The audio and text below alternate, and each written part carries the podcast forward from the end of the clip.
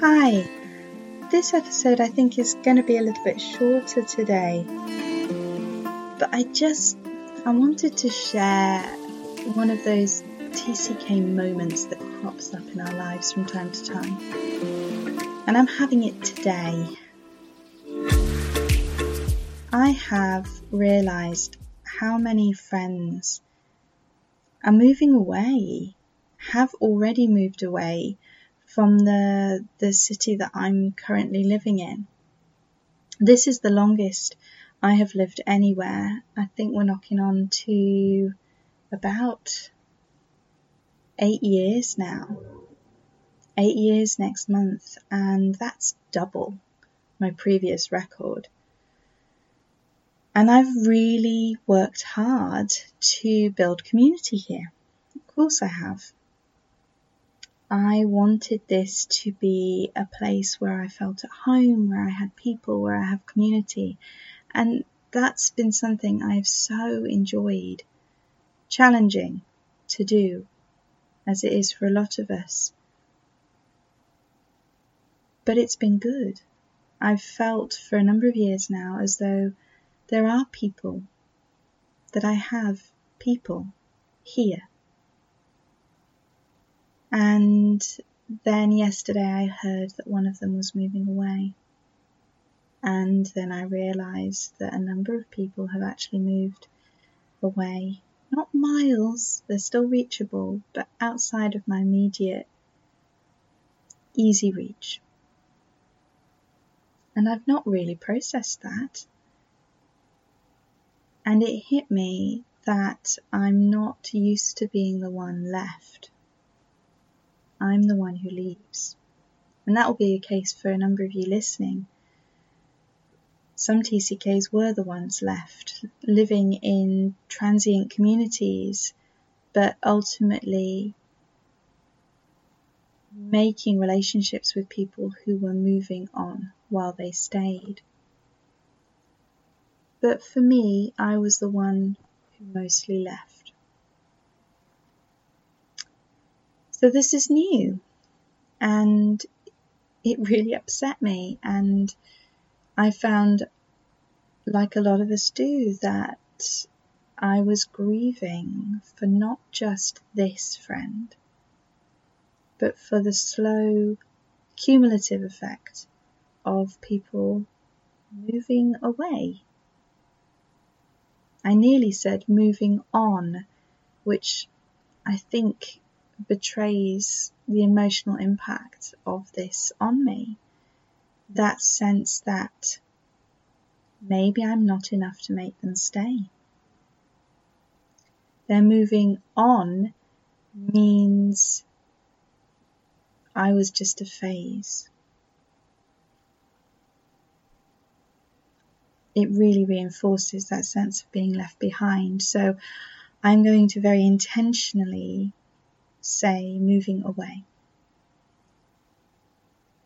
Because my brain doesn't need to collapse the two together, does it?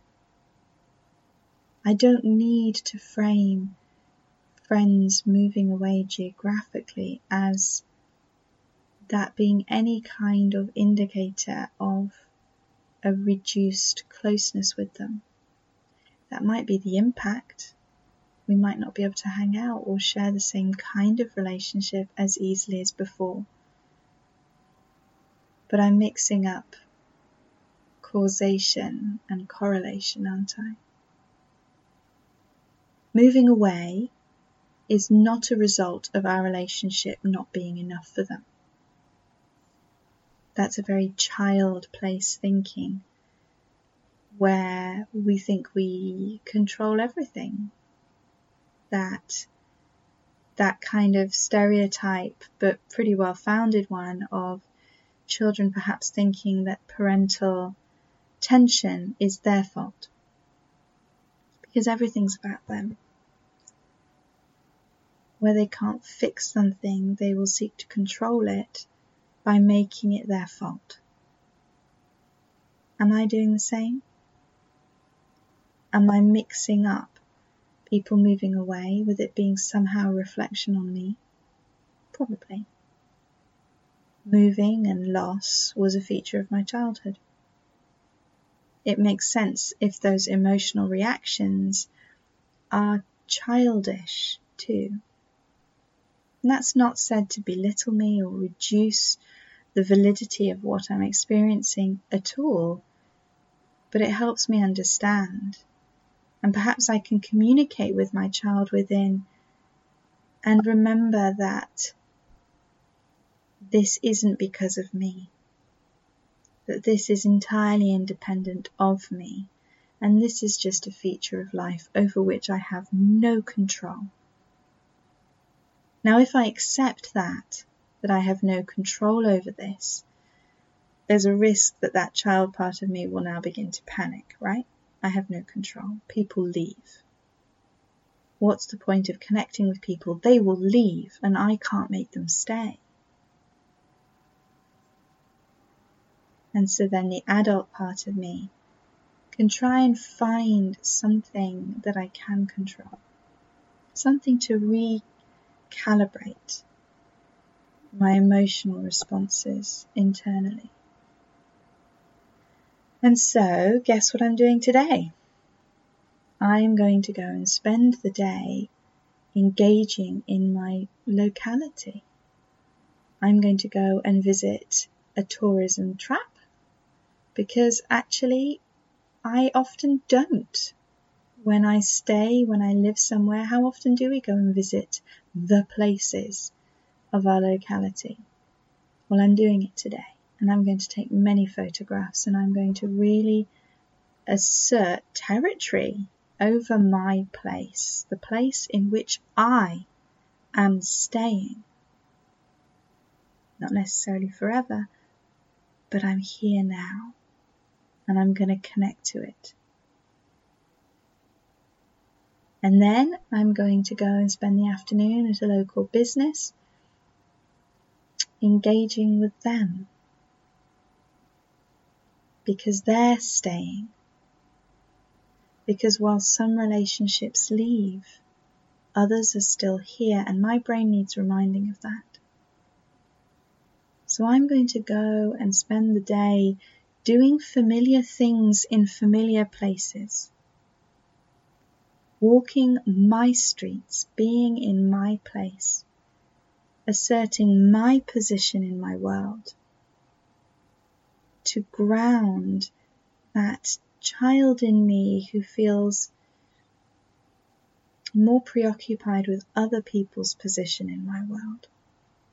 And that preoccupation can lead to anxiety. So I'm pulling it in. I'm refocusing on what I do have control of. And in doing that, I'm going to affirm me, what I enjoy, how I enjoy spending my time. And doing that is going to bring me to people to other people who enjoy these things too. Doing me is going to help me connect to others, which is going to stabilize and reassure this emotional, oh my goodness, I'm losing people feeling. And that's worth doing. I hope that made sense. I just wanted to share that process with you because I go through it too.